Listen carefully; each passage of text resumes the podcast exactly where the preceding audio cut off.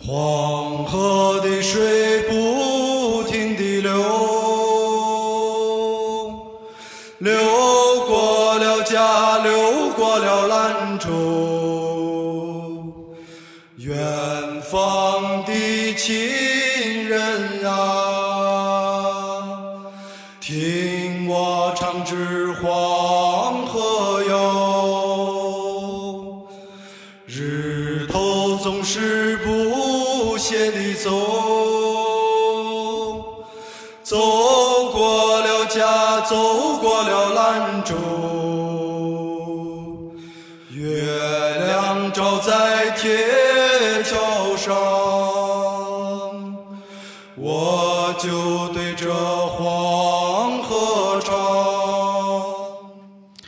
大家好，这里是日坛公园，我是李叔。我是石老板，那个今天呢，我们这个阵容啊，我相信很多听众听了之后会觉得非常的奇异。嗯对，首先先预告一下，这些节目的内容呢，是我们这个日坛公园的城市地图炮系列中的，呃，应该是第二个篇章啊，就是兰州篇。其实很早之前呢，我就跟那个小伙伴们商量说啊，兰州篇肯定要把石老板叫过来啊，作为一个兰州来的烧饼。哎呦，你这十年前的网梗，我的天哪！是老梗啊，哎这这不说了。没有网络的时候就是这个网梗，你知道吗 这真的呀？好吧，对，本来是想找石老板录这期节目呢，结果呢，最近啊，正好啊，一位一直生活在兰州的文化人，一位作家韩松洛老师来北京巡这什么巡巡演。对我说这个抓住了，肯定得好好聊一下。所以呢，今天我们这录音室里边啊，就两位兰州人包围了我，然后一起来聊兰州这个城市，然后这个正式介绍一下韩松洛老师。啊，日坛公园的朋友们，大家好，我是韩松洛。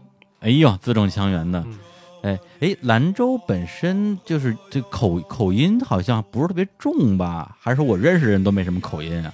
对你可能在这边接触到的人都没什么口音，是吧？对，你你听韩老师，你觉得有口音吗？没有啊就我一听就知道是兰州人啊，真的啊？对对对，暗号，我们有一个暗号，什么暗号？能？那不能，就是暗号都不能告诉你，暗号你告诉你不叫暗号了。好吧，好吧，好吧，就我我们管这个叫叫京兰腔嘛，对北京话加兰州话啊真的呀？啊，所以就是说稍微有一点前设嗯前后鼻音不不太分嗯分得清，哦哦，营养和营养就不太啊，这东西很有营养。就是后鼻音的问题是吗？对对，前后鼻音，还有一些发音吧。我是家里实际上就我父母不是土生土长的兰州人，所以我没有这个发音。啊，但是就啊，你不是我老兰州啊我不是，但是啊我从小是我是老兰州，我是老兰州，我全家都是老兰哎，州。你这人你这是河南话 吗？我不骗你，小伙子。啊小伙子今天没来啊，真是。对对，所以但是我听的比较多，所以我还是比较敏感。啊啊啊是对，嗯因为我们这个所谓的城市地图炮系列啊，相当于是把我们自己的这个主播对于中国的某些城市这个印象，然后按照几个不同的篇章，然后来做一个梳理吧。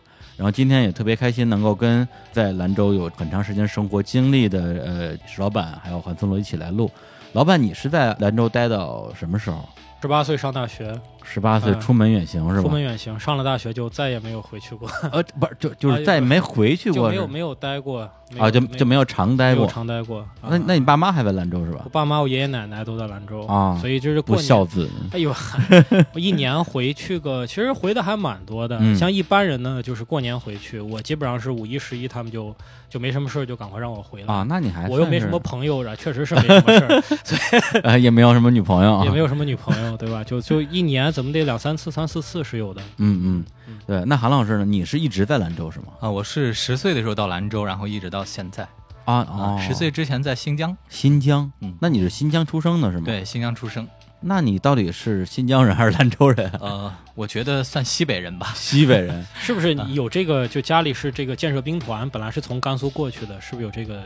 对，很早的时候啊就是在一九五零年代，我爷爷奶奶他们是劳改系统的，从甘肃过去的，啊然后他们岁数大了，要叶落归根，然后就回到兰州了。爷爷奶奶那边就是兰州人对，老兰州人。啊。那那那你这个你这根正苗红对，新疆有很多是甘肃西北支边过去的，啊嗯建设兵团呀。对，然后关于兰州的话呢，我自己应该说是去过两次吧，对，但每一次都行色匆匆。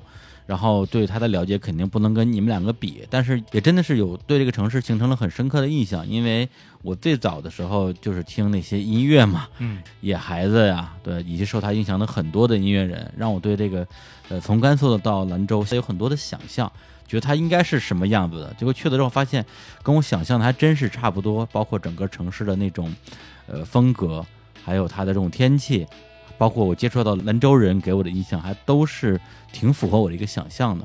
对，然后跟这儿的话，我也介绍一下这个兰州这个这个城市啊。作为一个念念百度百科的人，刚还想夸你国文强记呢，你这不是，本来我跟我跟石老板说，我是兰州的这个历史人文啊，就交给你了老板说啊，算了，你还是你来念吧。念吧啊，对我念还不如你念。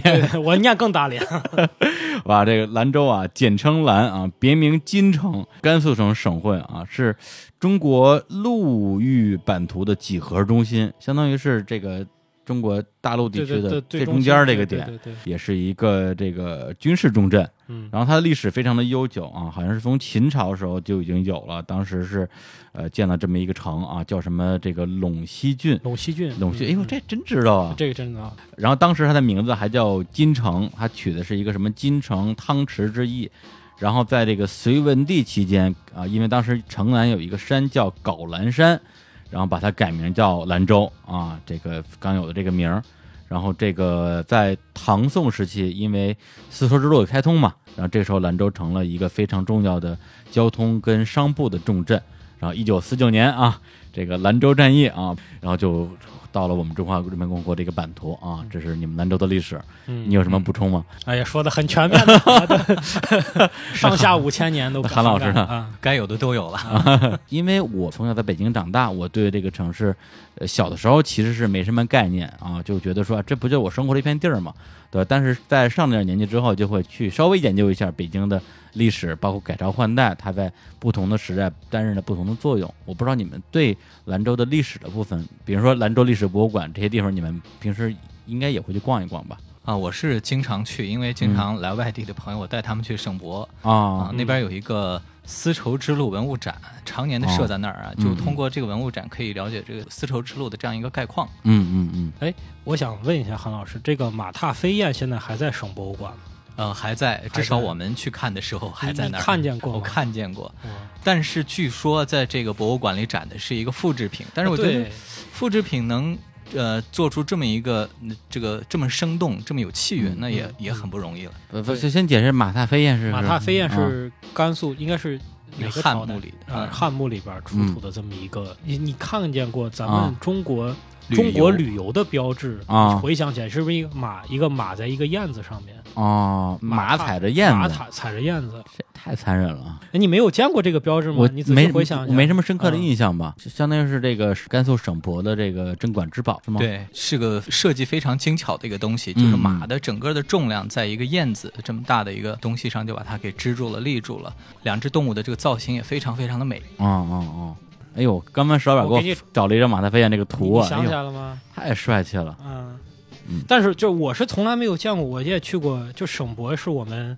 小时候一定要去，就是学校会组织去，然后长大了我也会去的一个地方。嗯嗯，我就记得还有一个，现在不知道还有没有什么黄河象的黄河象的这个化石，对对对对对，那我不知道，就是你们从小一直生活在这个地方，那现在的兰州，比如往北京啊，都会说什么什么东富西贵、南平北建，然后它会有不同的区的这个地方有不同区的一个属性。那兰州现在整个它这个城市的这个规模，还有它不同的区之间有有有什么说法吗？呃，兰州其实是一个地形很特别的城市，嗯它是一个河谷城市，嗯依着黄河建起来的，然后嗯两边都是山，所以这个城市的地形很特别。嗯东西的跨度有一百多公里，但嗯是南北的跨度可能就有十公里。啊，啊它是一个一个横条是吗？对，是一个很长条的一个写写这样的一个城市。哦，呃，所以呢，它的核心城区就很小一块儿，嗯呃，我们叫城关区的这么一块儿，现在嗯很小。我们基本上兰州市的大部分人，这个都集中在这块儿啊，嗯政府也在这儿办公啊啊、一些老的遗迹也在这块儿、等等吧。那其他的区都是干嘛的呢？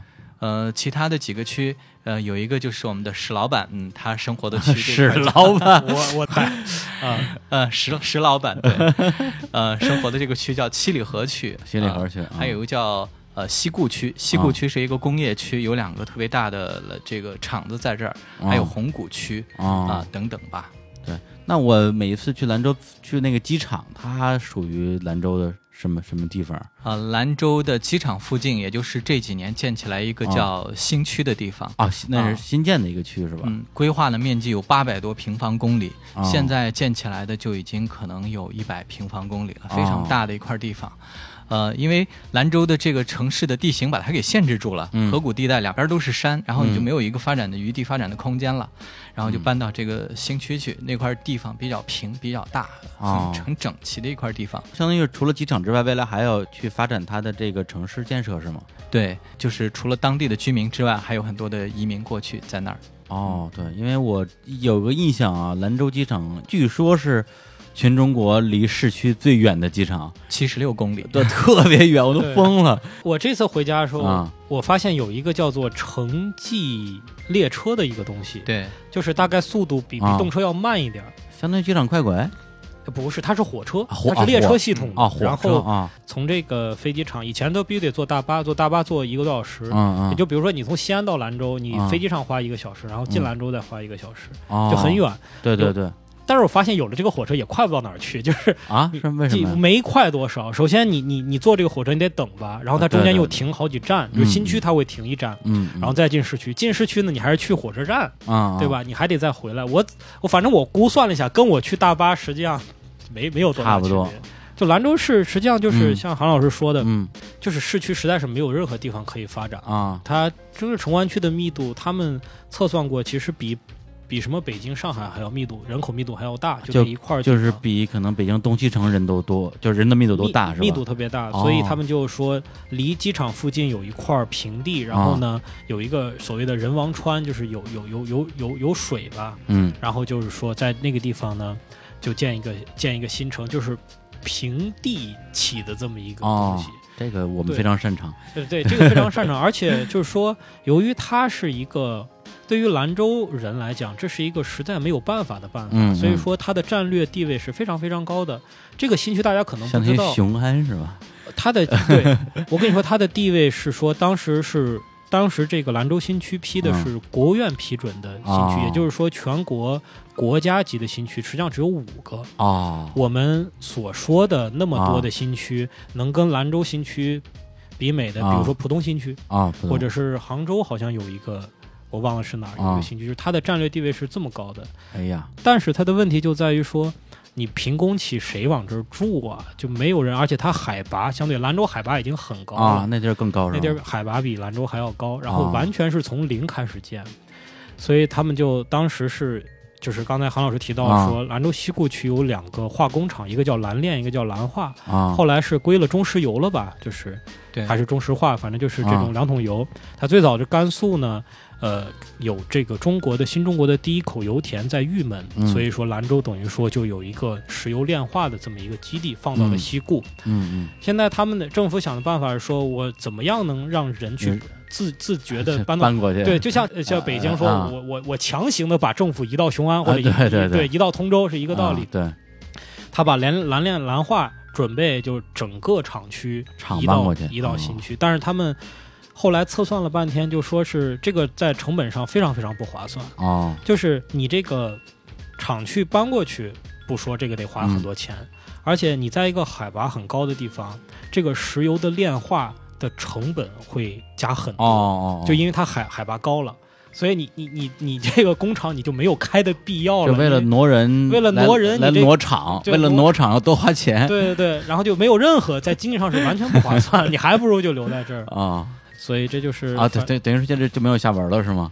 现在就是说，我不知道近几年，啊啊我前几年回去的时候，感觉嗯是，就是就就有点像当年的鄂尔多斯，哦，一排望过去全都是建了一半的这个楼。对对，我我当时，但是我是过年，我也不知道它是停工了还是没有建。啊对但但但我目测，我就说那么多的楼，谁去住啊？怎么会有人住？我一个这个高中同学嗯是在新区的公安局工作，啊他们每天晚上得点名，就是谁不在新区啊，不，行，就一定得在 在在这儿干嘛呢？也不知道感。觉像在做移民监似的。哎呀，很有意思。对，所以很多啊、兰州人啊，尤其我，我们就很不爱坐飞机，啊因为这个出门坐一趟飞机花的这个时间和这个坐别的地方啊相同的距离，坐一个高铁出门的这个时间成本差不多。啊所以迪苦艾的这个《兰州兰州》里边有一句歌词啊，嗯总是在清晨出发。啊我一听到这个歌词，我就觉得特别的形象，啊特别的生动，一下就想起那种感觉。不是是为了赶飞机是吗？对，不管是去哪儿，啊都经常就是早上呃急急慌慌的出去了，那种感觉就是总是在清晨出发。而且就是嗯呃，兰州作为西北地区海拔比较高，所以它昼夜温差相对大一些。对对对，昼夜温差晚上特别冷而且清晨出门的时候，就我特别能够回想起来，我上学的时候那种凛冽的寒风，夹杂着，其实现在想起来，它就是雾霾或者是什么烟焦油的那种啊？是吗？对，啊，它我兰州是一个全。现在可能好几好多了啊，好多了，前几年一直是全中国污染最严重的几个城市之一。啊，真的呀？对对对，啊，我还一直以为兰州可能还可以呢哦，，就是因为为化工厂，然后和这个两山加一河，盆地啊，它是一个盆地。哦，北京污染再大，它靠风可以去把它雾霾给吹掉，吹到河河北。吹到河北。对，但是我真的是看过谷歌有一个，当年我看过谷啊。歌有一个地形图，全世界的地形图，啊。兰州的上空是一片雾霾雾笼罩的，就是啊。从卫星拍下去，像个 锅盖，像个就真的是穹顶之下，天哪就是这一块儿卫星是识识别不出来，就是一个锅盖。啊，飘不出去呃，我现在回想起来，那个味儿就是烟焦油的味儿，但对我来说，它已经变成了童年的记忆了，你知道吗？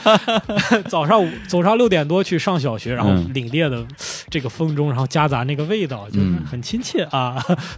对这个味味道的记忆，可能是这个呃兰州长大的很多人都会有的。嗯呃，就你想起兰州秋天那种空气里中有一种石油化气的、是 石油气的这种味儿哎呀，啊，就那就是兰州。对，当然我们当时真的不知道那是什么东西，嗯对那时候还没有雾霾这个说法。没有这个说法。对，韩老师，你是叫什么城关区人是吧？对，城关区，嗯，就是这个在这边。城市的最核心的地带。嗯，当然呢，其中我生活里边有非常重要的几年是在另外一个区，在安宁区这个度过的。啊这个区是一个大学区啊，对我们兰兰州的啊，甘肃的几啊个大学基本上都集中在这兰州大学呃兰州大学在城关区兰大不，在。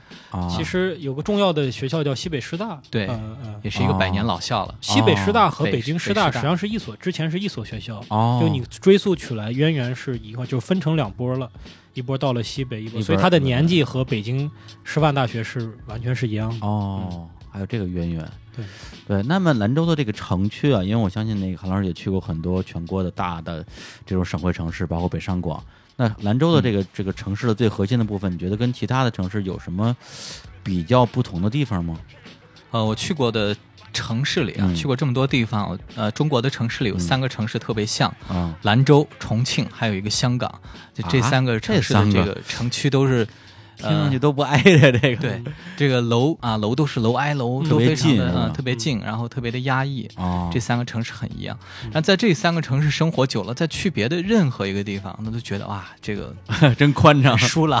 对对对，但香港是因为地儿小人多，嗯，对，那兰州也是因为这个一样的原因是吧？相同的原因吧，啊。就只能在那么小的一块地方要盖那么多的楼，然后住那么多的人。重庆也一样啊，重庆因为是一个山城，山城，哦。对啊、对。所以也有这种情况，这样楼和楼之间差十米这种。对，真的有有一些路，你你能想象，就感觉啊。几个街区都是南锣鼓巷那种人口密度的感觉。对我就是觉得在这个嗯。呃皋兰路，包括这个永昌路那一块儿，嗯。到现在为止，每天晚上呢，就有这种小商贩摆地摊儿，或者拿个、嗯直接拿个衣服架子出来、买那种廉价的衣服，或者是卖那种嗯手、生活用品，生活用品，然后鞋垫儿。然后呢，手机壳这种东西，然后这些人呢会把还有那个什么卖炒面的、卖这个酸汤水饺的、啊，卖卖卖夜宵的，就这些人呢会把人行横道呢全部给占住，人呢嗯。得从他们中间穿插过去，中间还得走车，就这么多年了，这个景象一直就没有变过。对，到现在还是这样。我就说，就嗯。保留了一个呃农业时代的集市的这样的一个习真的是一个集市。然后你就听这个车不断的 在鸣笛，然后那个时候，每次到那个地方，我会把我钱包看得紧紧的，嗯，就是总是会被啊，还是有还是有包或者你风险的啊。你挎着一个包，一会儿看见被拉开了，这啊种情况经常会发生。而且我就想了，现在都网络时代，这大家买个鞋垫儿，买个什么手机挂饰，淘宝行不行？淘 淘宝行不行啊？我操，这这这还是帮马云看看这事儿，管不管？对，但是好像这也变成了这个城市的也一个特点反正每次我回去，我啊都会去转一转。啊。我什么也不会买，但我也会去转一转其。实像以前什么赶集那种感觉是吧？只不过天天有这个集。对，是晚上就出来了。嗯嗯，对啊，每天晚上就是对，但说实话，如果只是听你们的语言描述的话，我还我还觉得挺好的，因为我其实我个人很喜欢那种特别拥挤嘈杂的那种感觉，我觉得对有烟火有人味儿。对对对对对。嗯嗯，那石老板，你你们家这是哪儿？什么七里河区？我我其实是三年三年级以后就不在七里河了啊就就也在城关区，也在城关区进城了啊。那七里河相当于什么地儿？就北京的什么门头沟是吗？哎，不是不至于不至于 还没到门头沟呢，啊，像这南城南城是不是有点像？不不好说，它也是老城区吧？啊？啊，对，而且这块儿住的这个少数民族比较多啊，啊哎回族啊，东回族乡族啊东乡族这个这个七里河区，突然提醒我了，啊我小时候生活的那片区域其实是穆斯林聚集区。啊，那相当于北京的牛街那种感觉是吧？对，但是它好像在民族风格上没有那么的外显，但是它嗯会有几个，比如说兰州最重要的清真寺。啊，西关清真大寺是在七里河的，而且我们那时候在那一片呢，就是卖烤羊肉串的，啊，回民卖烤羊肉串的，啊开牛肉面的，特别特别多。来，那这样，我们先来放一首歌啊，因为提到兰州的话，这个好音乐就太多了。就是我在拉歌这儿的时候，只能从里边删歌吧，这没有办法。包括我今天在开场的时候放的是这个非常呃出名的一首歌，叫《黄河谣》啊，本身它的这个创作者是野孩子乐队，然后我放那个版本呢是张伟伟跟郭龙两个人清唱的版本。那接下来我来放一首歌，他也是一个兰州的音乐人，叫李建斌啊。他在前几年出了一张专辑叫《草木一生》，我们就来听一下这个同名歌曲。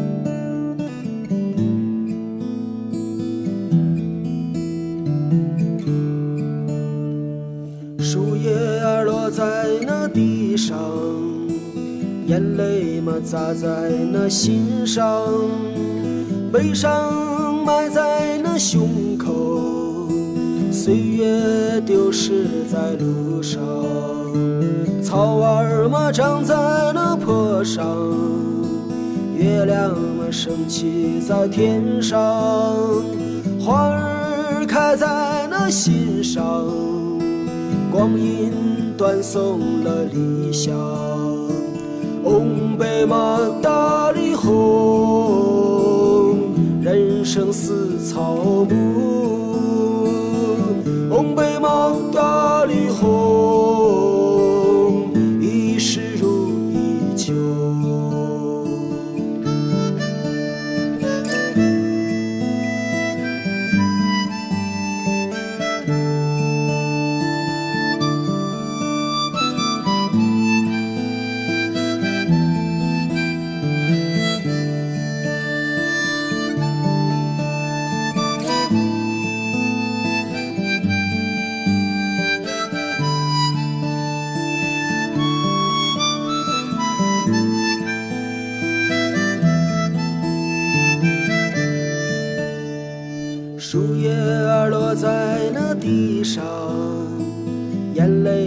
砸在那心上，悲伤埋在那胸口，岁月丢失在路上，草儿嘛长在那坡上，月亮嘛升起在天上，花儿开在那心上。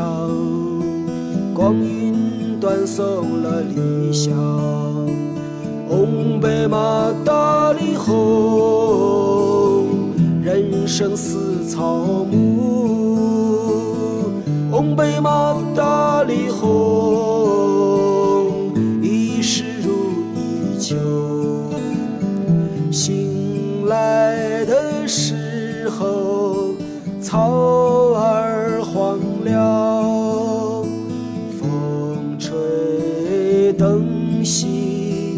人儿去了。哎，李建斌他也是一位兰州土生土长的音乐人，而且他跟呃刚刚提到的野孩子乐队也有很深的渊源，包括跟二零零四年去世的野孩子乐队的成员小锁也是很好的朋友。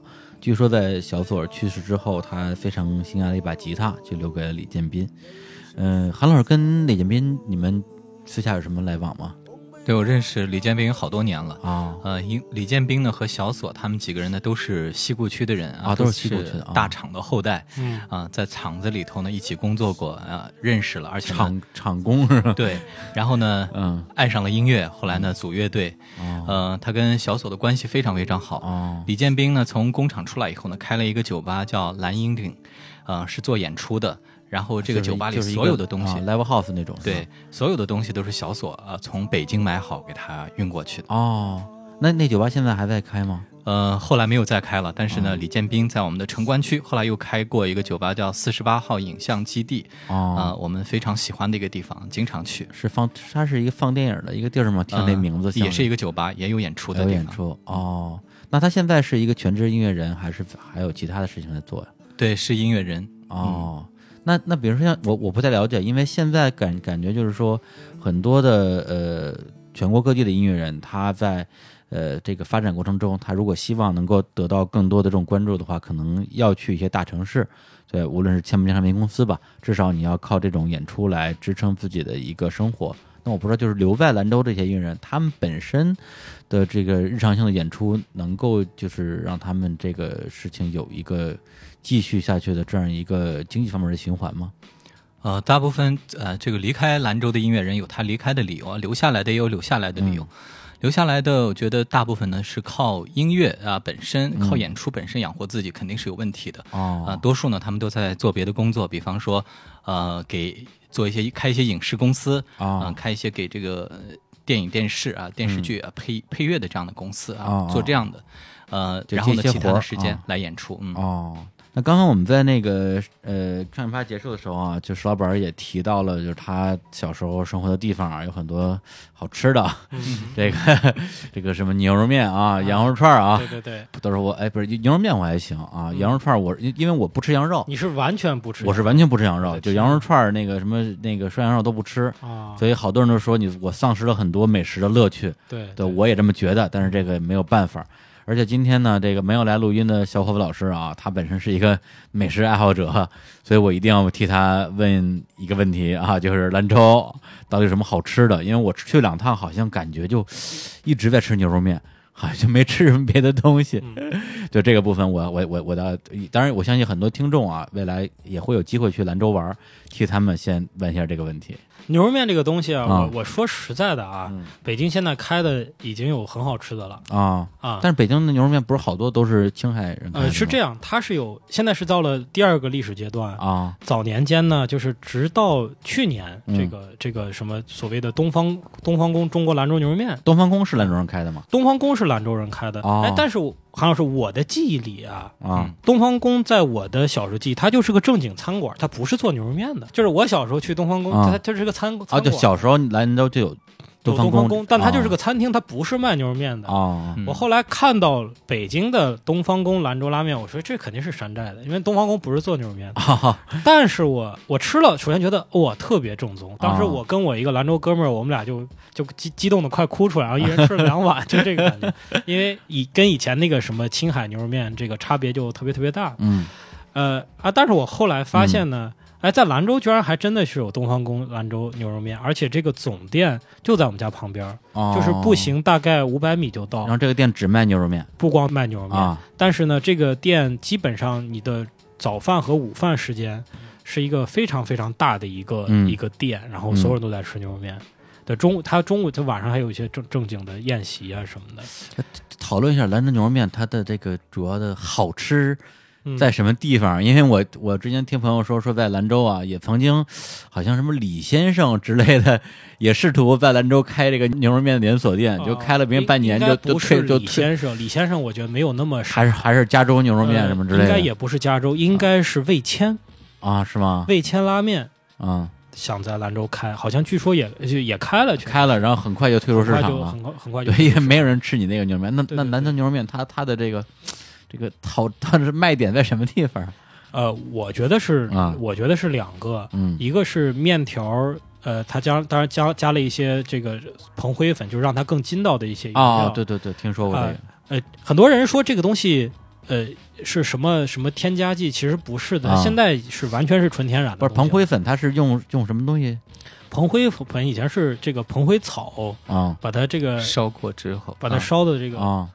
灰烬，然后去和和到面里边。嗯，但是现在也不是了，现在是人家有正经的这个牛肉面的添加的这个东西，哦，现在已经不放那个膨灰粉啊了。不不放那个东西了。哦，哎，就因为面很筋道，然后它又是它又是拉出来的嘛，这面很筋道 啊。哎呀，哎，不是，哎，对对，我问一句啊，就啊特别业余，所谓拉面拉面，到底就是用用用手那样那样那样对呀对呀。拽出来的这个？对呀，一个面团这样在一个大案板甩上去去去甩它，去打它，然后它它不是不是压出来的，不是压出来也不是那个切出来的。嗯嗯。哦，那就是相当于是拉出的面，它有自己独特的一种有弹性嘛，口感，有弹性，对对弹面才好吃。对对对啊，Q 啊。Q 弹可口啊。然后第二点，我觉得就是就是牛肉汤啊，这个牛肉面，它是要整块儿的，就嗯非常大量的牛肉去、去煮。嗯所以就说，为什么牛肉面馆你只有去那种它只卖牛肉面的牛肉面馆，它才可能好吃呢？啊，如果这个店卖一万多种东西，它不可能给你放呃几公斤的牛肉天天去煮。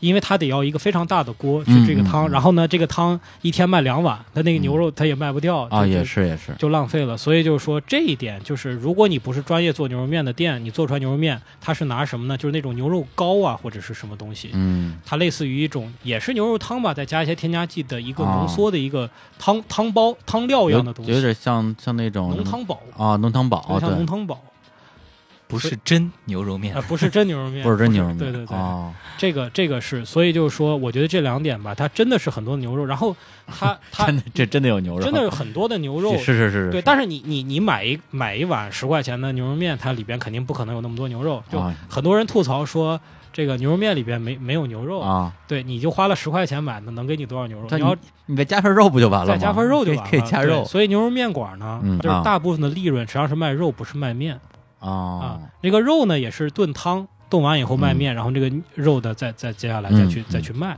就是这样的一个逻辑。哦，所以就说，呃，我觉得它好吃主要是这这两点，嗯只有你这个专业化专门是做这个的，它嗯可能好吃。嗯，对，那除了牛肉面之外，兰州还有什么就是特别是当地人最爱吃的这种当地美食呢？啊，兰州的大部分美食都和面有关。啊我曾经琢磨过这个问题，为什么这个兰州人就离不开面了？各种各样的面，这个牛肉面、臊子面，还有各种各样的这个改良过的嗯油泼面等等等等。嗯呃，后来我想明白了，因为嗯是这边呢，这个饮食文化食材都比较的匮乏，对啊，那我怎么办？我就在有限的这种食材里头，我尽可能多的变着花的变把它着花样啊对对对对对所以所以山陕。甘肃一带的面食特别特别的丰富，就是这个原因。那这对我怎么感觉就像什么油泼面之类的，这不是陕西特产吗？对我们甘肃也有，啊，但就是、呃，可能改变了一些做法。对更很多东西就是因为离得比较近嘛，嗯所以你你说驴打滚儿，河北有、也有吧，北京也有吧，天津也有吧，都有驴，都有驴，都有驴，哎 都打滚儿。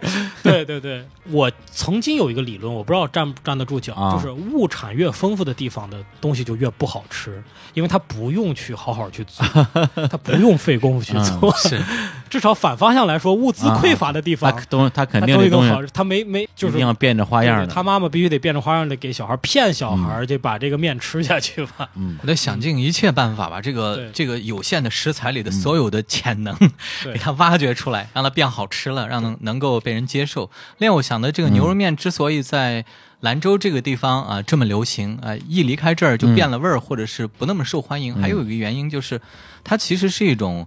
游牧民族的一种吃食，那一种食物，对。因为这个牛肉汤可以马上补充热量、啊，补充能量，对对啊、在高寒的地方，你喝一碗这种滚烫的这种呃这个牛肉汤，马上就会活过来了，啊、嗯有力气了。嗯嗯、而且呢，嗯、这样的一种吃食，就是在那么一个环境底下，就大家都能够理解。嗯是这这就是这种理解，我觉得就是一种饮食文化。嗯然后离开这儿到别的地方去，这种理解就不存在了。嗯嗯另外呢，可能像一些这个海拔比较低的地方，嗯气温比较高的地方，大家没有这个需要呀。我干嘛要去喝这么滚热的汤对啊？我要干嘛要去补充这么多的热量？牛肉汤啊，嗯干嘛要去呢？其实它这个环境就不不存在了。对，而且我在兰州吃牛肉面，我我不知道你们自己是不是那么吃，感觉那口味还挺重的，它里边会放好多辣椒，还会放，反正也挺咸的。对，就是说实话，我如果让我吃面行，让我喝那汤，我真喝不下去，就有点儿这个密度太大了。对，你们自己吃的不不觉得口重吗？呃，不觉得，因为你可能嗯恰好吃了一家这么高重的店。嗯，因为我想它呃最重要的一个就是刺激刺激你的尽可能的刺激你的感官，就像刚才石老板说的，就让你觉得这个东西值得一吃，吃了爽，吃了舒服啊、嗯嗯尽可能多的。我我姥姥有一句俗语儿，哎叫“穷汉子解馋，辣加咸嗯，啥意思？”，就是穷人他啊怎么样满足口腹之欲？啊觉得吃啊饭哦，辣加咸，辣加咸，对。所以兰州牛肉面，你默认你要是不说加不加辣椒，它默认默认是加辣椒对对对啊对。到到北京就感觉很不适应，就是我还是到北京，他问我加不加辣椒，就他把这啊，个是是是，勺子都挖进去，要要要不要？我说我说要要要，正常，对我得给他嗯说一句。嗯还是说你吃了辣吃的咸呢？就肯定就就口渴想喝水，一喝水就饱了，对对对，就就不也可能是这个道理。而且其实我特别想说一个什么事儿呢？嗯就是啊，呃，我看到无数人在纠正说外地人说把牛肉面叫拉面、嗯。这个事儿，就无数人在这说啊，这个我们就不叫拉面，你们叫拉面都不正宗啊，正宗的牛肉面就叫牛肉面。但是我就觉得你们嗯要知道什么叫做入乡随俗。啊，当你给一个外地人说牛肉面的时候，他脑子里是没概念的。什么叫牛肉面？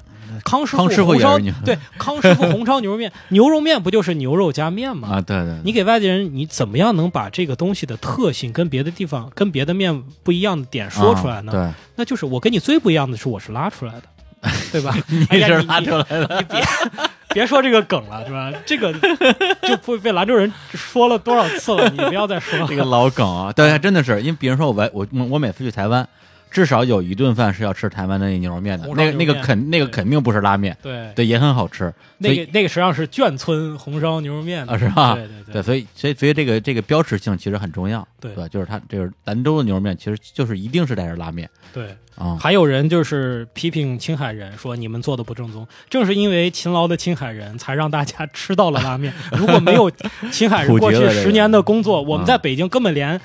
就是连很不正宗的拉拉面面你都都吃不到，你应该感谢青海人。后来后来兰州牛肉面界和青海牛肉面界达成了个共识啊你接着卖，但你不能叫兰州牛肉面了，你可以叫青海牛肉面。啊，真的现在吗北京有很多的青海牛肉面，其实以前就是兰州拉面，啊，这是的，呀。这这是真的。对，因为前段时间看人好像感觉这个这个青海系的兰州牛肉面跟兰州系的两边还是有一些这种对对对对，啊，那现在相当于是已经内部解决了，是吗？内部解决了啊。哎呀，大家想看一个大大象公会有一篇文章讲这个，讲的非常的清楚哦啊嗯。关于这个，我还看到过一个微博啊，印象嗯非常的深刻。就是微博上有一个人说，这个呃，他吃的兰州牛肉面不好嗯吃，怎么怎么的，然后马上就有一大票兰州人跑到这个后边留言、啊留言去骂他，啊说你吃的不是正宗的牛肉面，那是青海牛肉面，这这个牛肉拉面，嗯我们的牛肉面应该就就叫牛肉面、哎等等。然后又有一个兰州人就在后边回复了一句：难道兰州人这个上微博的唯一的存在的意义就是到别人的牛肉面的微博后面会去回复这句话？对，就这个 这个这个这个食物已经跟兰州人绑定绑定了就是没有一个地方的食物和它本身的。我有一个段子。啊，我就说，别人问我是哪里人，我说兰州人，那他基本上有三个回复。他说啊啊，兰州有拉面，我爱吃拉面，你会做拉面吗？啊一般是三句话。啊但还有人更奇葩啊的，就是说你是哪里人？我是兰州人。他说，哼，拉面，是吧？就完了，就是 就是说，只有兰州人享此殊荣，是吧？你就是 没有见过别人。你是哪里人？重庆，哼，火锅啊；北京，哼，烤鸭啊；河南，哼，挺好的，挺好的。啊他不是井盖吗？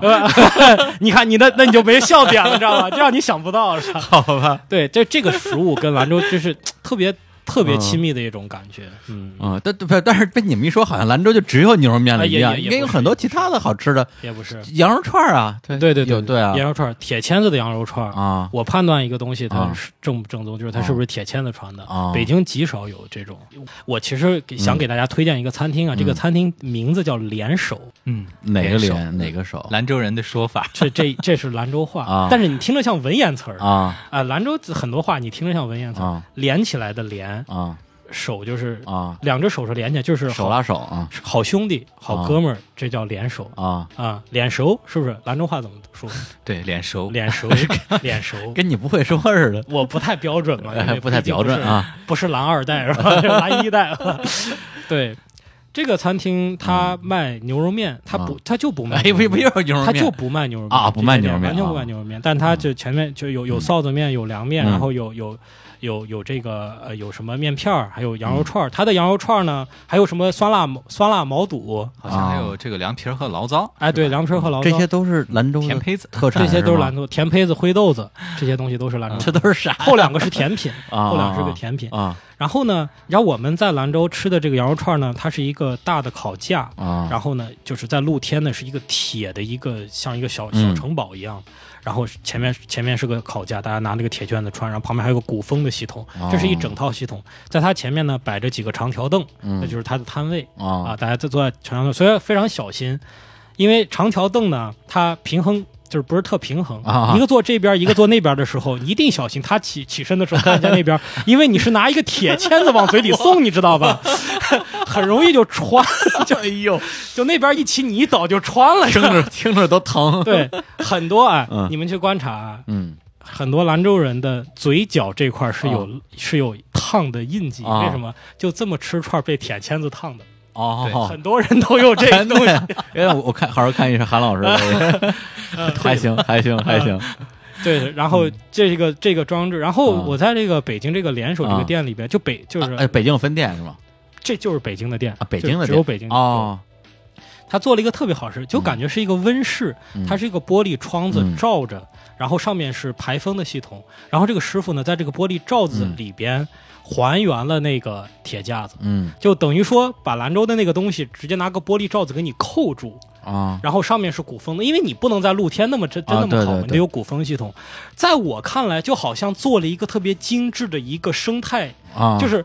把兰州的那个原始的生态拿一个玻璃罩给你罩到北京，在我看来就是那样。啊，那个师傅连红那个烤架就在里边烤，然后那个味道还是就是一一个盆景，对对，我觉得特别 特别有意 特别异样的一个感觉。对，兰兰兰州街头一景，对对对，那个店可以推荐大家去一下，叫联手啊。很正宗啊是吧？然后我最近又发现了一个啊店，还没开业，我一看名字我就知道是兰州的，哎呦叫轩关，啊，宣官，宣聊官是的意思。就是聊天的意思，啊，就是那那 那两个字儿。宣这个字儿，呃，就是那个喧哗的，是喧哗的呃，对，口字旁一个宣啊，宣传的喧哗喧哗喧哗的啊喧关是关啊，关门的关。啊，就是聊天儿的意思。它类似于说成都人说摆龙门阵，啊。哎，，就这个意思。宣关就几啊个人东北说唠嗑儿，唠嗑，嗯。对，哎，北京说蛋逼，蛋逼，就你说蛋逼吧，门头沟，门头沟北京话。北京。对对对，因为我我就骑自行车过去，我一看这俩字儿，我打眼那么一瞧，我就恍惚了一下。啊后来我想，我这肯定是兰州，我就退回去。然后他说，他仍然不是牛肉面，但是现在应该还没开业。啊我我没开开业，你就关注了就我从路上走的，啊他是在装修嘛。啊，我等他开业，我给大家说说好不好吃啊啊！嗯，哎，所以那韩老师，你你本身爱吃这些，就是肉串之类的东西吗？呃，所有的这些都爱吃。其实以前我在新疆生活的时候，反而不爱吃，哦，对嗯，因为新疆也新疆那个时候就是呃汉人的饮食习惯和嗯本地的饮食习惯很隔绝，嗯两个就好像很少有交叉的地方。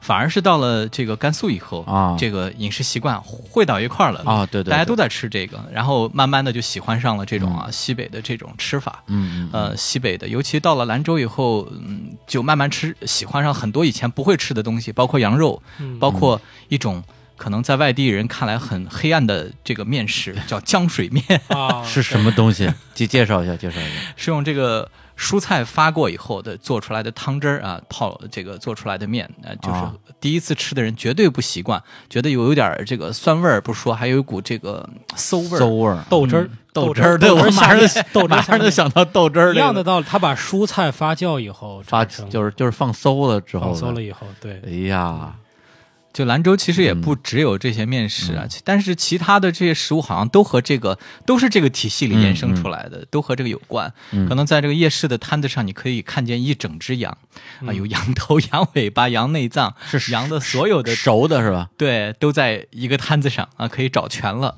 呃，前几年出过一个事儿事儿啊，就是一个南方的演员，一个女明星啊，到我们那边去拍戏，然后晚啊上她就去这个夜市玩了。哎，然后他看到这个摊子上摆的这个羊头码的跟墙一样，然后是各种大羊腿，呃，羊骨头，啊嗯、他当时就花容失色，写了一篇微博说这个兰州的这个夜市让他啊想起一个电影叫《粉红色的火烈鸟》，大家自行百度啊 是个什么片子。啊，那片子我看过啊，然后这个这个微博就引起了兰州人的愤怒，兰州人又愤怒了。老愤怒的，嗨，这么容易愤怒。而且都喂点羊头牛肉面着，对，啊去围攻他了。啊。但是的确是这样啊，就我们就是在一个夜市上走过去，到嗯到处都是这个羊头码出来的墙啊，羊羊腿儿码出来的墙啊，嗯肠子，这这一大盘子全都是羊肠子，对对，哎，那正好我想问一个问题，那如果在兰州啊去吃羊肉，甭管是吃肉串还是吃各种做法，是不是完全不用担心这个挂羊头卖狗肉的问题？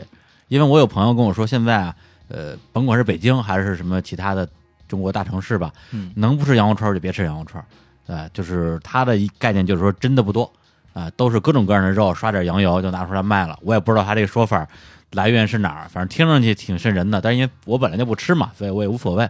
那在兰州的话，就是说大家应该说随便去一个饭馆或者或者一个摊位，肯定吃到这都是真羊肉。这也不一定吧，因为嗯有一些这个人肯定是做着做着违背嗯商业道德，因为其他的肉的这个成本低，嗯对对对对对有可能也会这么做，啊可能哪儿都一样吧。嗯啊！那那如果你们去吃的话，这个真假的应该能吃出来吧？这个我不知道石老板怎么样，哦我是吃不出来。哎呦，我吃过一次，就我感觉不太对劲儿。感觉不像啊。对，但是好在哪儿呢？北京的所谓的羊肉串，它都是它都是冻的那个串儿嘛，冷藏的，啊然后它啊上面你看到的已经是。呃，冻了很长时间，并且啊它加了各种各样的料。啊，兰州至少所有的串儿它是先切的、现现切的肉，啊就你能看到这个生肉啊，生生肉是新鲜的，嗯。啊，所以它即使是作假，可能也不会去就说不是什么肉都能变成羊肉的，啊啊。啊它可能也就有限的那几种，嗯，对吧？嗯牛肉啊，可能也就。之类的。对，所以有一些馆子为了这个表示我是羊肉，啊。他们都怎么办？然后就在殿堂里，一帮呃啊。女人在那儿这个现切，啊挂着一只大羊腿，挂然后啊。周围围着一圈女呃这个啊。女士在那儿切现啊切这个现串儿，这样。现现切啊。现串。那你们如果不要你们要吃的话，其实应该是先挑店，这个嗯店本身是老店很有名儿，对，那你们就不用担心说它这个这个肉正不正宗的问题了。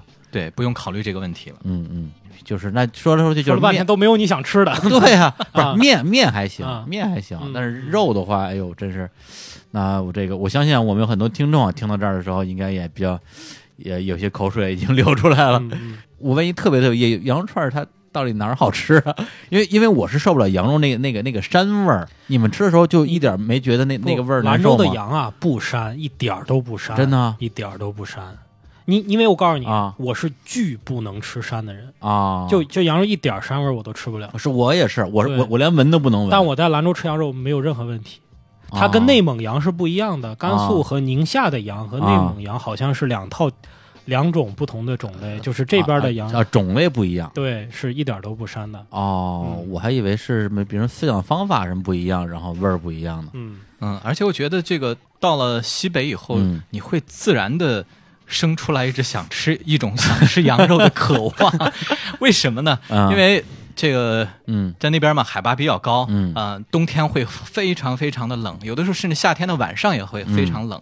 那补充热量一种很好的办法是什么？去吃羊肉。嗯呃，我以前在新疆的时候反而是不太吃羊肉，那边那边呃，尽管呢是西北，但是海拔很低。嗯到了甘肃以后，体内生成生腾出一种要吃羊肉的渴望，又忍不住的想去吃，而且本能一样。对，尤其是现在从事写作，呃，有这么久 从事写了之后作啊对你在家写几天，就感觉非常非常的累，哦怎么办？出去吃羊肉，立刻马上现在啊，满满血复活是吧？对，我觉得特别有意思的是，在北京你可以在淘宝上卖买到那啊个真空包装的羊肉串儿，啊而且这不是那个店买，就是说就是啊。爱好者卖的，然后他会告诉你说本店的羊绝对都是那个什么。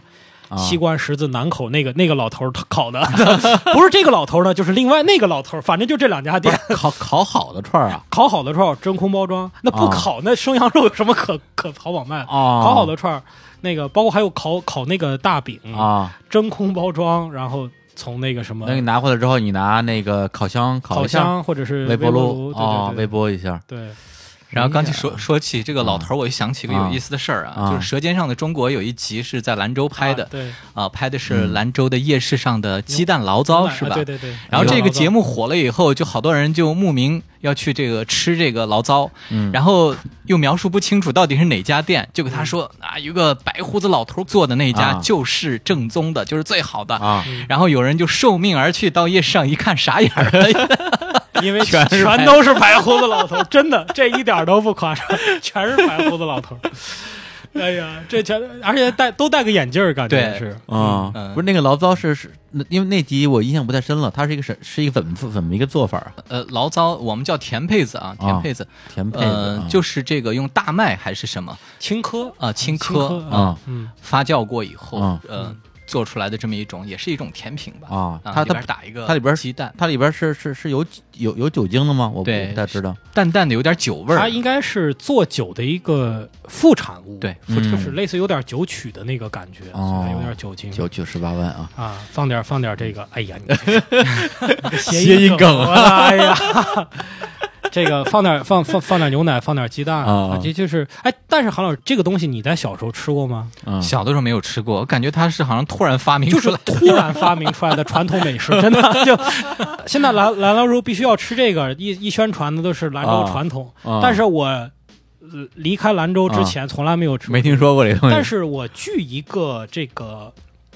出租车司机，兰州出租车，他说他小时候是有的。嗯他说他小时候在西站那个地方呢，晚上老蹦 disco，蹦完了以后他们就去吃这个，啊可见是有，但是可能完全没有没有这么流行过。对，就不是那么大众化的这个本地美食嗯，其实兰州有一个有一个美食，我是挺有嗯执念的，就是甘肃这个河州的河州包子。对，河州包子到了兰州以后呢，我就特别小记得我小时候在七里河在西站那一块儿，就是去那种小店吃的河州包子，就我心心念念想吃那个东西。河州包河子州是一个河州是一个地方。啊地名啊，他他那边包的胡萝卜羊肉馅儿的包子和韭菜羊肉馅儿的包，就这两种馅儿，哎呦，我就对这个东西非常的执念，我就回兰州以后嗯。去各种找，百度地图上你是找不到的，因为那种小店就打听说，然后这个这个给我说的这个人呢，他也很难去精确的描述，他说呀，就在这个西站对面那个义乌商贸城后面的一个巷子里边，有一个白胡子老头儿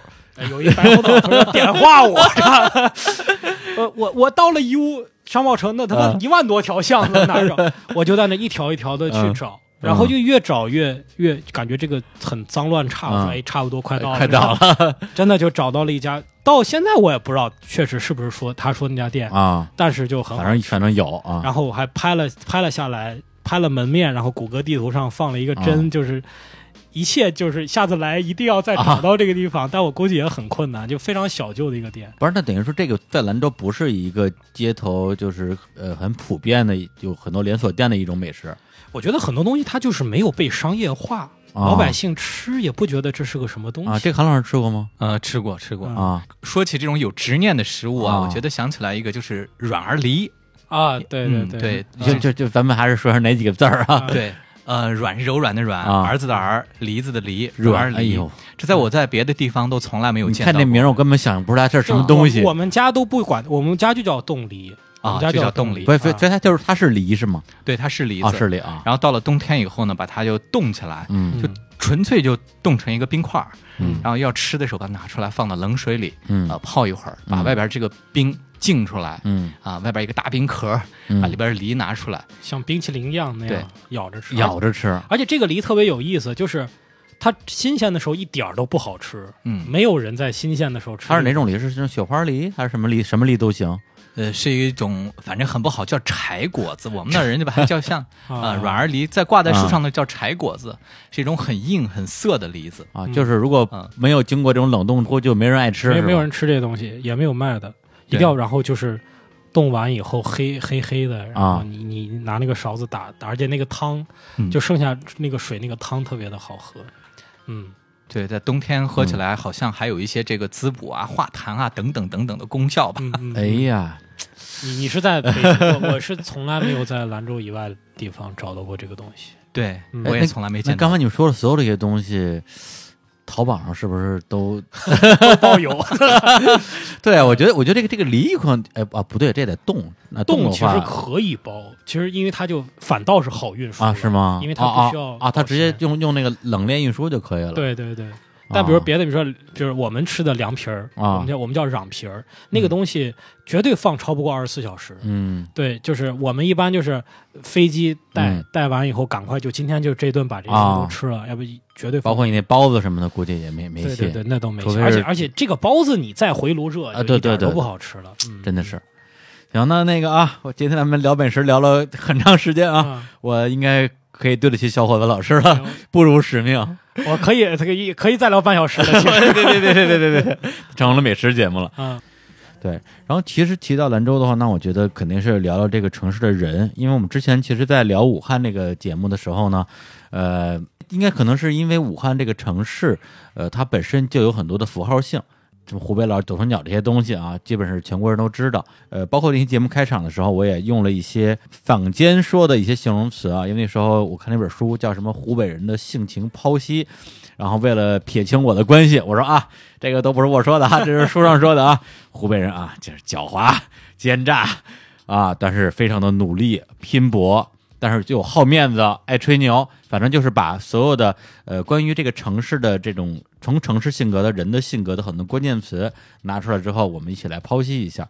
那兰州说的话，我真是不了解，也不敢说兰州人是什么样的。对这个，那就得靠你们俩来自黑一下了。呃，其实兰州人的性格，我觉得作为一个兰州人，啊我也感觉呃很很模糊，不知道他到底是什么样的。嗯。甚至到外地生活过了一段时间，借着外地人的嗯。这种眼光来看，嗯。还是觉得很模糊。嗯，就兰州人到底是什么样？我们身在其中不知道，走到外面也不知道，嗯好像是很难拿出一个点儿，揪着这个点儿嗯使劲儿嗯说的这样一个地方。嗯嗯呃，不知道石老板怎么看？我我特别认同这个嗯您这个观点，因为我觉得就是嗯。这种恰好是说明他的性格里边好像有一种模糊化，就是他嗯。没有特点，他可能甚至是有有有有意识的去躲避。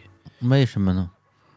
对，因为我觉得，比如说兰州，咱们就是从西北这个角度来讲的话，嗯那么整个西北的地区的这些人民吧，是不是有自己的独特的一种相对独特的一种性格的特征在这里面？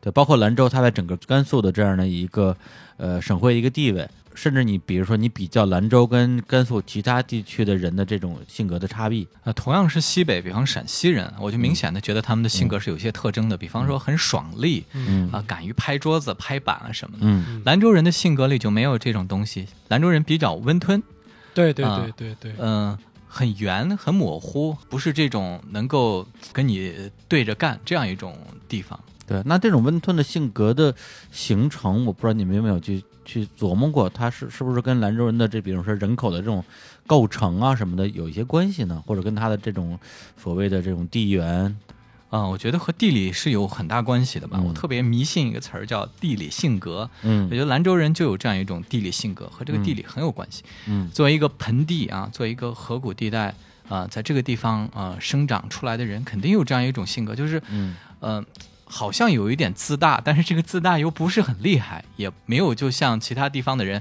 嗯。总是我这儿最好，我最牛，嗯。没有，有一点这个呃豪迈，但是也不过分，有一点嗯。热情，也不是很张扬，嗯。啊、就是这样一种性格。呃，盆地里的人可能就不是那种很扩散、很发散、对比度很很强烈的这样一种性格。我上网搜了一下啊，就是嗯有一个人写了一个他认为的兰州性格啊，嗯跟那个韩风老师跟说的还挺像的，豪放但不失细致啊，这个质朴且包容随和，而且他会认为这是一个移民城市的一个特征。对，本来这个兰州就是一个码头，嗯就是让这个来来往往的人从这儿这个停留一下，然后就嗯继续去下一个地方的这样的人。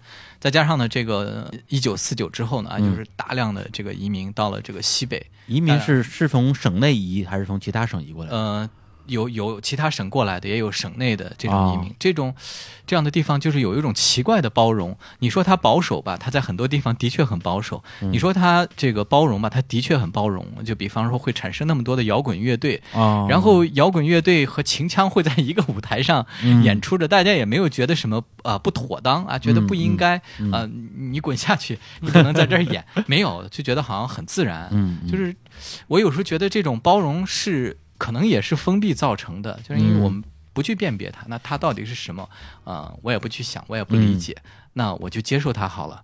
就这样一种很矛盾的性格吧，啊，嗯既包容啊，又这个又封闭。嗯，哎，兰州它如果是在那个阶段，它是一个很大的一个呃移民浪潮里面变成移民城市的话，现在兰州还可以说是移民城市吗？就现在从省内往兰州去的人还多吗？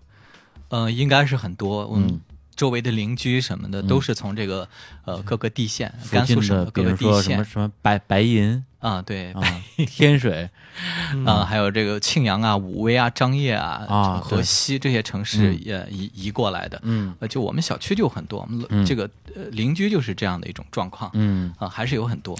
对，所以刚才我我稍微就脑子里想象了一下这个东西它的概念，会不会就有点像啊？就是炖一锅菜啊，嗯，刚开始的时候，就是把一些可能隶属于不同菜系的一些原料或者调料都丢到这个锅里了，然后一炖炖炖炖，炖了几十年之后，它形成了自己独有的一个风味儿，相当于是把之前这些很差异化的这些人人的性格全部变得浑然一体了，然后就平均了一下平。均了一下，就形成了今天这个看上去好像来源很复杂，但是整体就很强的一个包容的城市性格。对，有可能。我觉得一个人能够跑到兰州去，那肯定是有一些原因的，有他的选择，他可能本本身就有一些他性格上的呃一些这个特质吧。嗯是这样的一些人选择了兰州，兰州选择了这样一些人，这样的一些人聚在一起，嗯啊又平均以后成了一种、呃新的性格。呃，那么从这个现实角度来讲的话，现在什么样的人会比较愿意往兰州跑呢？比如说，就是甘肃人，然后他希望离开自己相对来讲不那么发达的故乡，但是又不想离开这个省份，那就去兰州，这样回家也方便一点。应该是这种比较多吧？对，以这种居多，还有就是哦周边的一些省份，像、啊新疆的呀、青海的，嗯还有一些就来自宁夏的。相对于西北这几个嗯城市，可能兰州还算是相对发达程度高一点。哦，就是刚才说的这几个地方，兰州的，就是说那个甘肃省或兰州相对来讲还是经济比较发达的。对对对，它有一定的聚集的效应。哦嗯而且兰州其实也也有几个高校吧？哦，对对对，我啊刚刚说这个，对，也就是很多，比如说西北省份的这些学生，如果想要在自己这个大片儿里边挑好学校，对对对兰州基本上就是首选了。对，而且相对来说生活方式比较兼容。嗯到这儿来，你能吃到很多呃地方的饮食啊，穆斯林到这边啊，到兰州来嗯也没有问题，对对对或者其他民族来也没有问题。然后到这边呢，啊四川人到这儿来也能吃到川菜啊，对汉族人也没问题。对，是个兼容性比较高的地方。嗯，还真是，因为我之前我记得，呃，我们节目刚开播的时候有一个嘉宾叫十年砍柴，也是一个嗯作家，他本身是湖南湖南邵阳人，嗯，也是在兰州大学上 上的大学。对，对，说明兰州还是一个挺吸引人的一个一个地方吧。对，是你到有些呃城市去，虽然就是对方并没有表现出一种对你的这种排斥，很热情，很好，但是你从他们的这个生活习惯、文化习惯，最重要的是饮食习惯上，嗯就能感觉到一种排异。哦，不是这儿的人，你吃不了他们的东西。但是在兰州好像没有这个问题。嗯西北的人，包括一些西南省呃省份的人，到这儿都觉得啊还可以，我能吃。嗯，对，因为我自己在兰州可能一共加在一起待了没超过一个星期吧，但是接触到的可能也都是朋友，所以给我的感觉是一个呃挺温厚的一个城市，对，就接触到的人反正都还蛮温和的，然后。包括带我去吃各种好吃的呀，有一些特别美好的印象。那我不知道在兰州的话，比如说就是不同的，比如说来自不不同的地区的，或者甚至是他们本身有不同的这种呃宗教信仰的人，他们在这种生活方面是大家呃非常和谐的一个共处的关系，还是有一些这种所谓的边界在这里面。嗯，还是有的吧。比方说像，嗯嗯、可能呃穆斯林就比较多的聚集在七里河这一片儿，因为这样大家就是交流起来也方便，因为有些可能要做礼拜什么的，嗯。呃，要进清真寺，对对对。啊，都很方便，饮食上也比较方便。嗯。嗯，其他的地方我倒没有觉得有特别明显的边界，就是有什么太多的禁忌，嗯倒没有。因为即便有啊，在这么长时间的这种共处之下，嗯。也都啊、磨平了。对，也就是换个角度来讲的话，相当于是全国呃任何一个省份的人，嗯，对，就是跑到兰州去生活，不会觉得说特别受不了。对，从有最大公约数。饮食生活方面都还觉得还可以。可能他如果真受不了，可能那天气可能跟你的家乡区别很大，那也也许会不太适应。兰州整整体天气是一个什么天气？冬天是特别冷是吗？对，冬天很冷啊，而且是很干很那种冷比北京还冷好像是。啊、有的时候能到零下三十度。呃，这嗯，也就是北方人去兰州，感觉会相对更适应一些。我我从北京现在回兰州，啊我就明显感到我的皮肤发紧，嗯哦，然后爱爱流鼻血。就很多南方人来北京都是这种感觉。对对对，然后你到兰州的时候，兰州就崩溃了，就 更北了对对对哦，对，鼻子感觉非常难受。嗯嗯，就感觉很干，因为我本身是比较爱流鼻血的，可能是我不知道为什么 毛细血管不太不太、啊，不太健硕啊。也有可能经常看一些不该看的东西。哎呀呀呀呀！对，经常看李 李李看经常看李叔的裸照是吧？呀，然后 哎，然后这个我记得印象特别深，有一次是从北京坐火车回兰州嘛，就这个车还没进兰州，我就开始流鼻血了，就已经就啊，快到了，快到了，快到了，你知道了，知道了，就特别呃，现在已经呃离家乡越来越近了，对，闻到了血的味道。闻到，了血腥味儿，喉咙发甜，我操！然后还没到家就死了。对，我在北京基本上 不太，除非是冬天是嗯不会抹一些护肤的东西啊啊，男生也不太讲究，但是在兰州不行啊，真的呀必！须得抹，必须得抹。哎呦，想象一下这个石老板在兰州每天抹大宝的那个样子，对，兰州人很多都有鼻炎，然后只要离开兰州去这个东啊、嗯沿海的地方啊，东部马上就好，马上就好了，第二天就好马上就好了。但这个鼻炎是天气造成的，还是你说那个雾霾那个？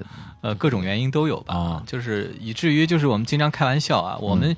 呃，只要有十个兰州人在一起，就能组成一个鼻协、鼻炎协会。哎呦，这鼻血起码有六个鼻炎啊。啊，那成了也也成了一个一个城市病了嗯，对，啊。行，那我们那个再来放一首歌啊。提到兰州的话，几乎就很难略过一支乐队啊，就是著名的低苦爱乐队。然后他们有一首歌名字叫做《何言》啊，这首歌所谓这个河言写的其实就是黄河。那我们来听一下这首歌。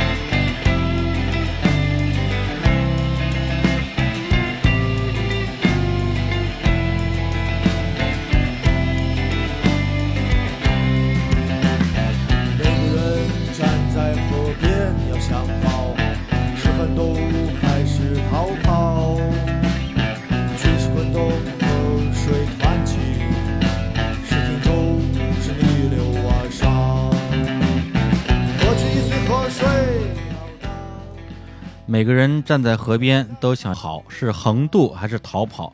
巨石滚动，河水湍急，是停住还是逆流而上？过去已随河水飘荡，承诺却还在耳畔回响。呃，这首歌其实，呃，它的歌词也是映射到了我最后想跟二位讨论的一个话题吧，就是关于离开和是留下的这个话题。因为之前，呃，去年吧还是前年，我跟那个郭晓涵，呃，聊过一次关于兰州这个话题。然后呢，他提到一个概念，就是兰州这个城市呢，有的人就会留下来啊，有的人就会选择离开，甚至永远离开。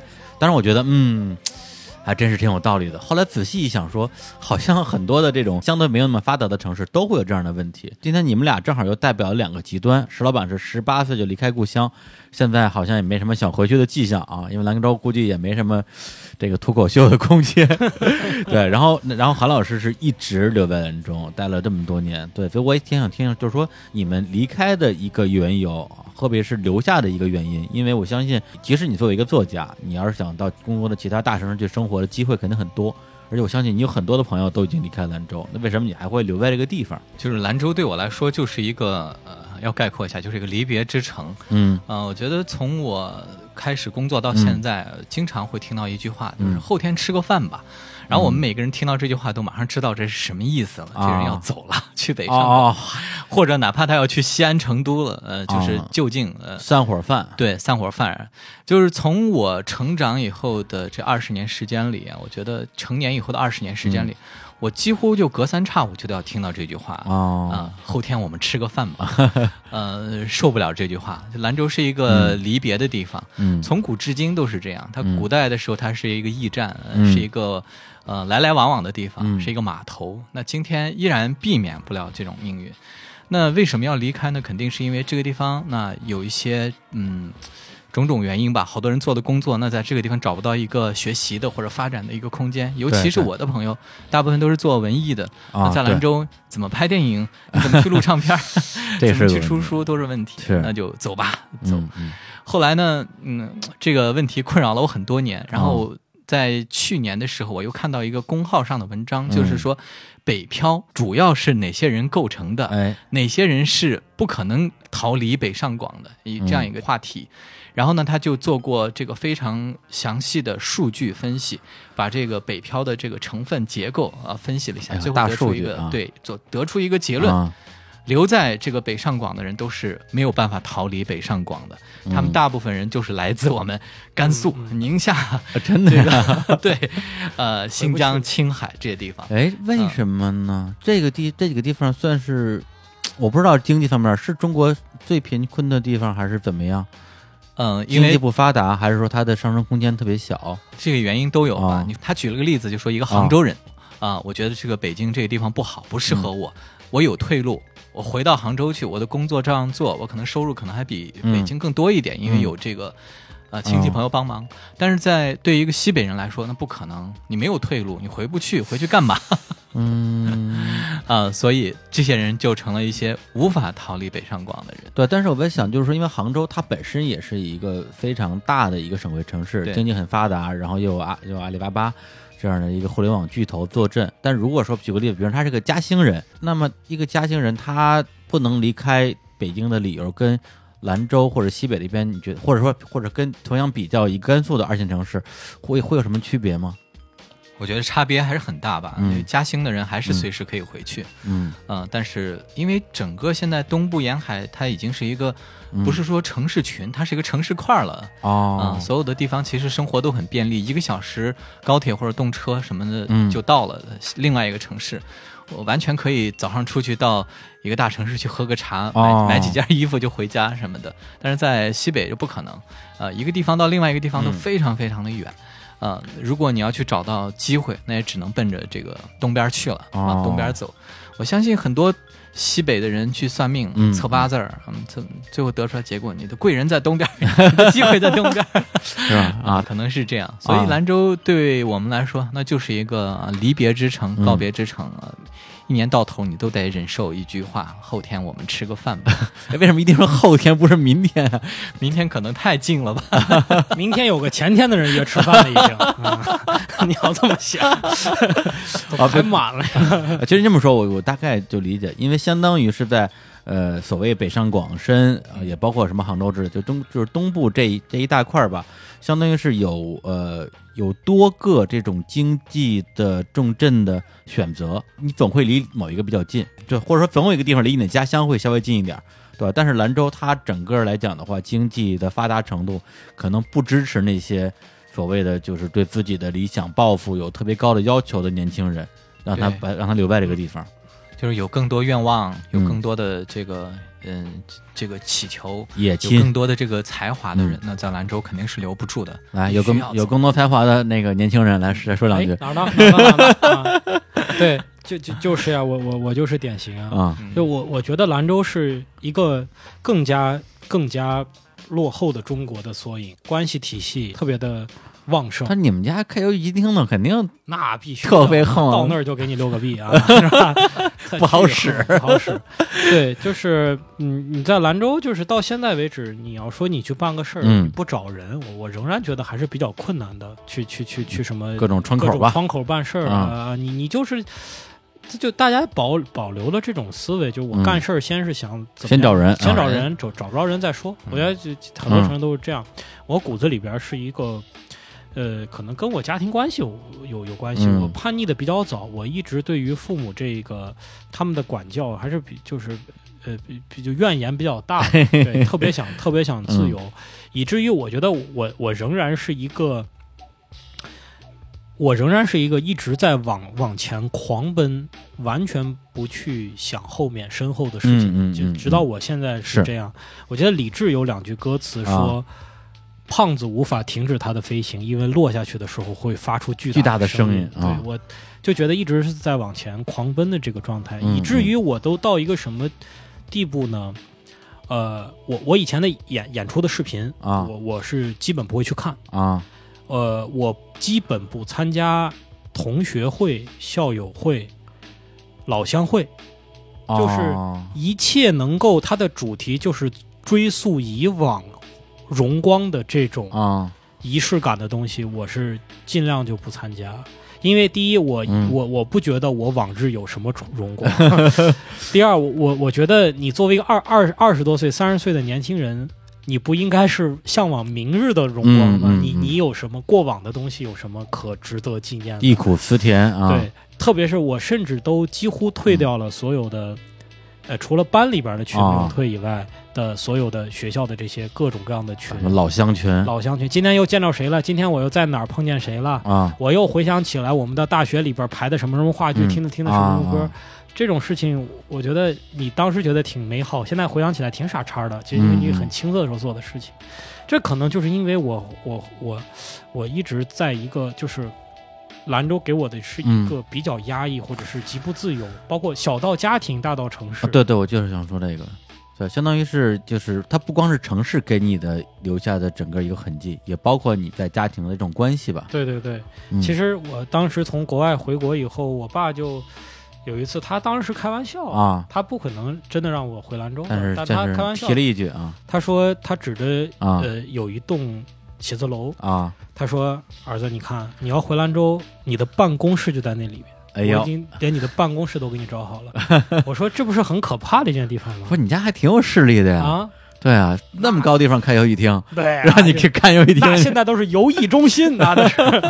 就说我说这恰实很恰恰好是很可怕的地方，我连家都没有回，我都不知道那是什么单位。啊啊，你连我的办公室都找好了，这恰好是我要离开这个地方。也就是说，对你父亲来讲的话，他觉得这个是他的一种能力，他的一种力量的展示。对对你来讲的话，反而是很可怕的一个东西。对他的理智知道我坚决是绝对不能回去的。嗯他甚至说，你要是当时我在国外，就说你要是能留在国外，嗯我都支持你。但他的感情上面呢，就是你说的有两点，啊一方面是他舍不得我离开，对一方面呢是。他希望能用他所及的力量给予我东西的同时，也给予我一种让我去，呃，依附于他的这种这种这种嗯感觉，你知道吧？就是，就是你就是你爹你爹罩得住，对但但出了兰州，这他就不好使了。对对对，其实直到现在为止，我爸还有时候会提出一些非常奇怪的一些，啊给我一些奇怪的一些帮助。但是他啊现在就奇怪的这个问题为什么我敢说？我嗯跟我爸常谈过啊这个事情。啊比如说有多奇怪呢？啊比如说他说你现在不是做演出吗？啊你回兰州以后，我最近知道兰州有一个新的演出场地，啊我很熟，你可以来那儿演出。我就说好好，我有关系。对对对，就是他仍然会去嗯想做这方面的尝试嗯啊嗯也就是当时，其实你十八岁去考大学之后，当时应该就想着不想再回到这个地方了，是吧？对啊，就从来没有、嗯从来没有想过这个可能性，嗯从来没有想过这个每可能性。天更新一个版本儿 啊，真的是石老板，就是因为认识他几年时间，他之前的前史我不知道，但在北京的这几年，他的变化真的也是非常大。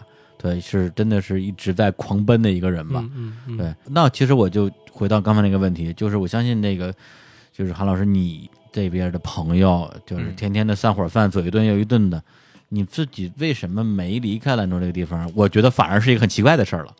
呃，我是觉得，呃，首先啊，我做的这个工作好像哪儿都能做，嗯，那反而我就不急着往出跑了。但是大城市感觉什么视野呀、会更嗯开阔一点，经历的人和事儿什么的。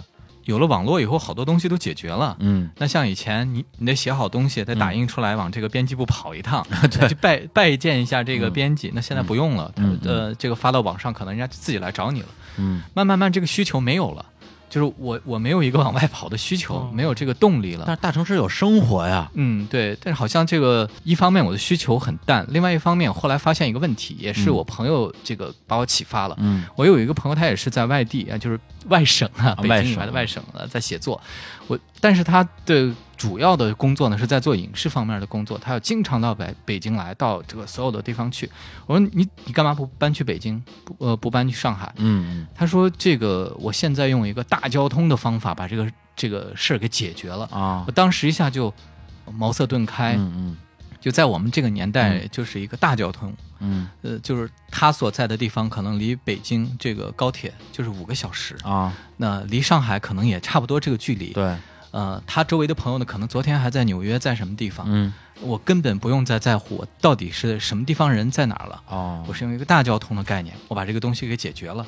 他甚至说，他有的时候跟北京的朋友约见面，那他先到了，人还没到。我觉得这个东西其实是呃两个东西，一个是你想要什么样的生活状态，嗯。比如说我喜欢兰州的生活，我喜欢上海的生活，我喜欢广州的生活，这个是完全不一样的，包括它的天气到饮食到整个城市文化，还有一个就是哪个地方能够承载我的，呃，咱也不往高了说，就是自己的职业规划吧。因为我是在新疆长大的，嗯兰州对我来说已经是大城市了。好，到这儿吧。你还没去铁岭呢，铁岭你就嘿，哎呀，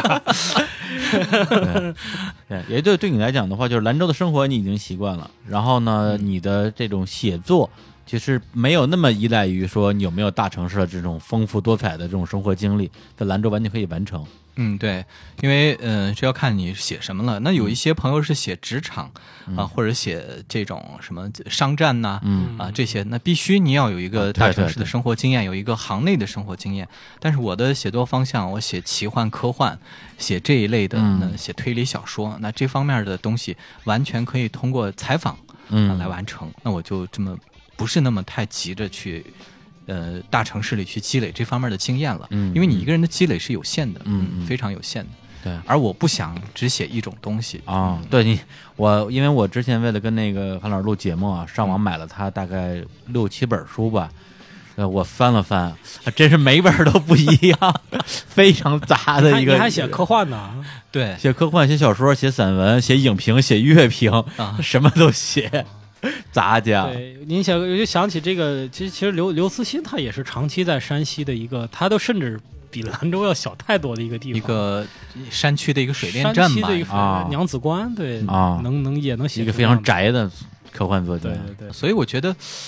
就是在现在啊，嗯以前可能必须得是，就是你呃要在场啊，在一个文化特别发达、嗯或者经济特别发达的地方。现在可能，呃，这种需求对我来说啊，可能就慢慢的越来越不那么强烈了。嗯，但是我反过来讲，就是说你身边的所有那些后天吃个饭的朋友，就是像石老板这种人，嗯我相信你应该可以比较理解他们的那种选择吧？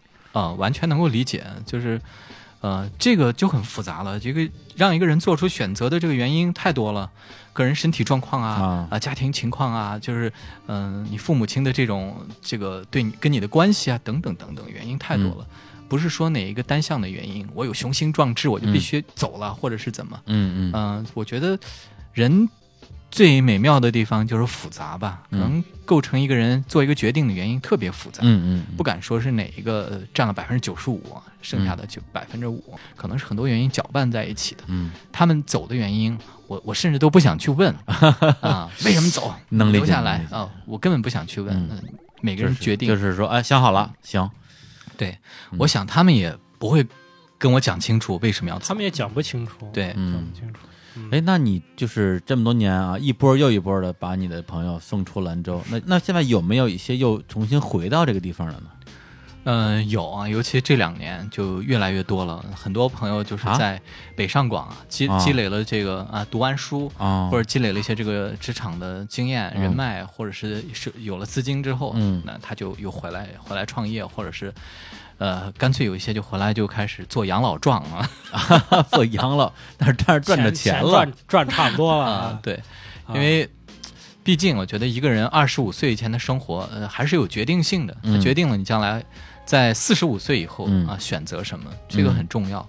嗯、好多人到了老了以后，其实就开始模拟童年了。那这是我朋友的一个发现，我觉得很有道理。哦嗯，那他们回来，你你觉得是说，呃，带着自己的经验来回来创业的是一种，嗯还有一种就是进入你那种就是养老状到了这种所谓落叶归根的状态了，是吧？对，每天出去就是各种吃喝玩乐，也不这个不求上进，我觉得都很好。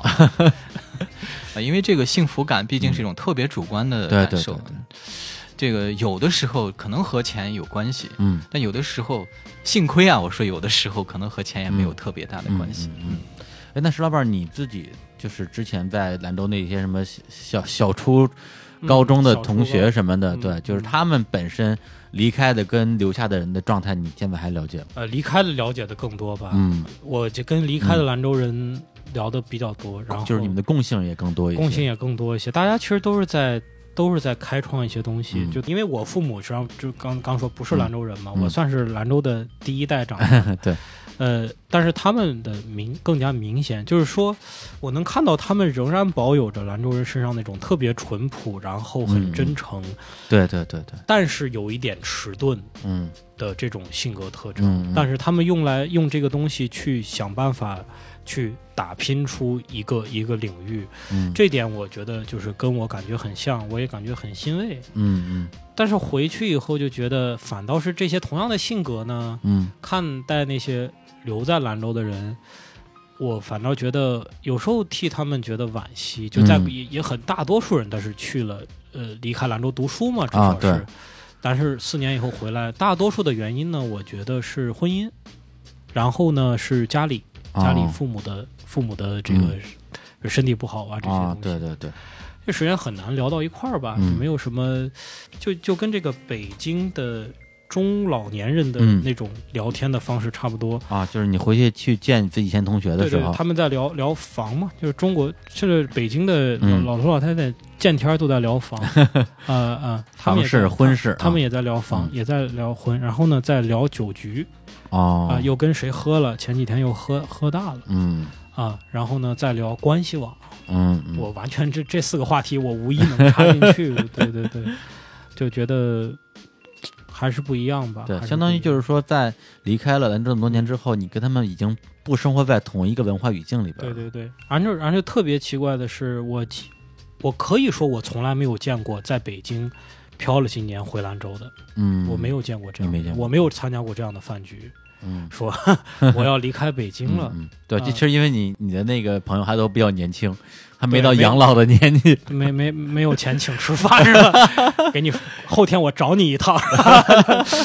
对，天津人特别喜欢回天津，天津最大的爱好就是回家。回家，对对对，呃，回两年又来了。来来来两年又回去了，好像就因因为离得近嘛，好像 也不是什么大事儿。大交通，大交通，大交通时代的，对，呃，但是兰州我我总觉得在交通上面它仍然是阻隔的，对呃，呃没有高，现在还没有没有动车高铁都呃七月一号会通这个高铁，哦，啊真的吗？对，哎呀，到太好了，但是高还是很远终。于不终于啊，也是也是得八九个小时。我还说终于于我终于不用坐那个飞机去那个机场了，啊，就是高铁离城区也很远是吧？嗯，高铁就在城区，还是就是哦，那在火车站啊，那还行，那还行，哦，那到北京到兰州多多多长？九个小时吧，对，呃，八个多小时。那它是呃，就是夜班的什么也有吧？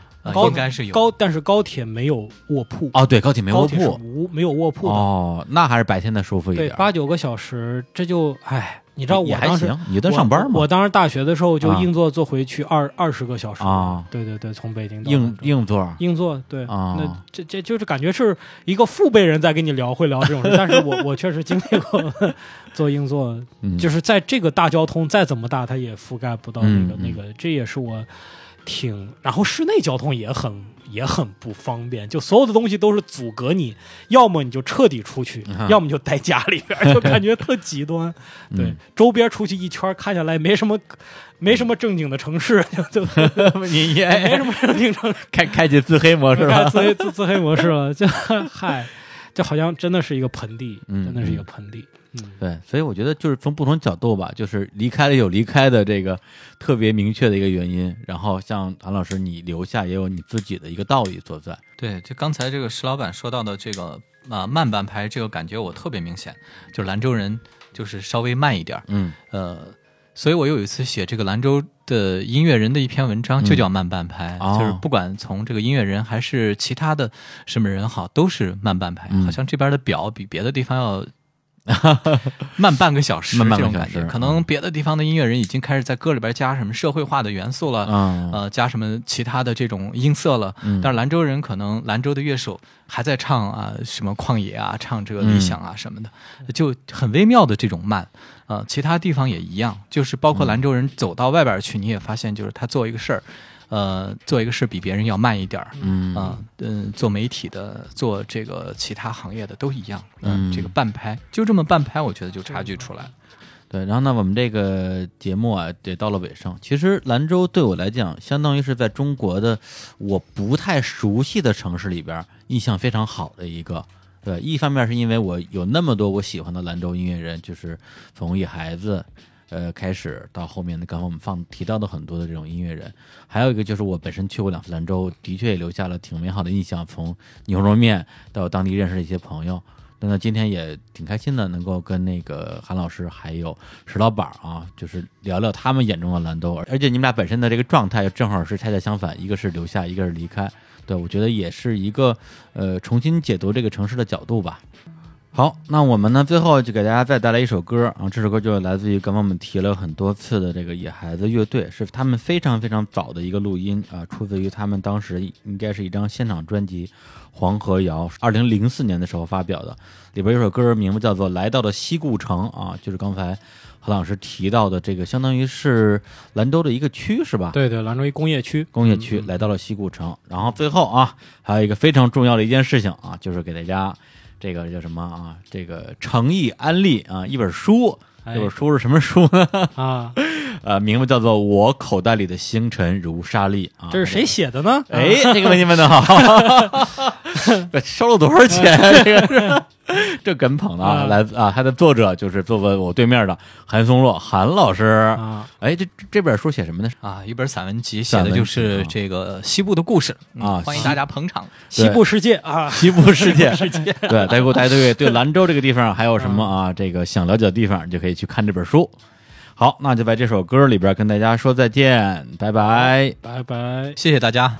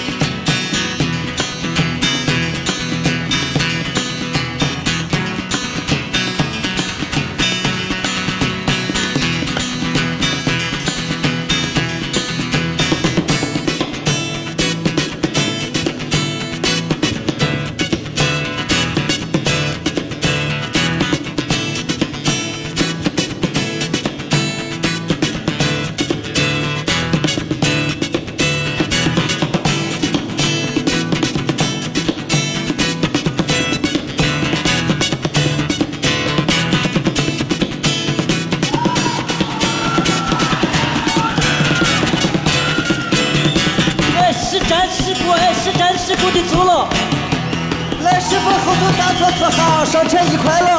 哎，穿裙子的那个前头过来坐下上，哎，蓝脸波站的，蓝脸波站的，来啥师傅？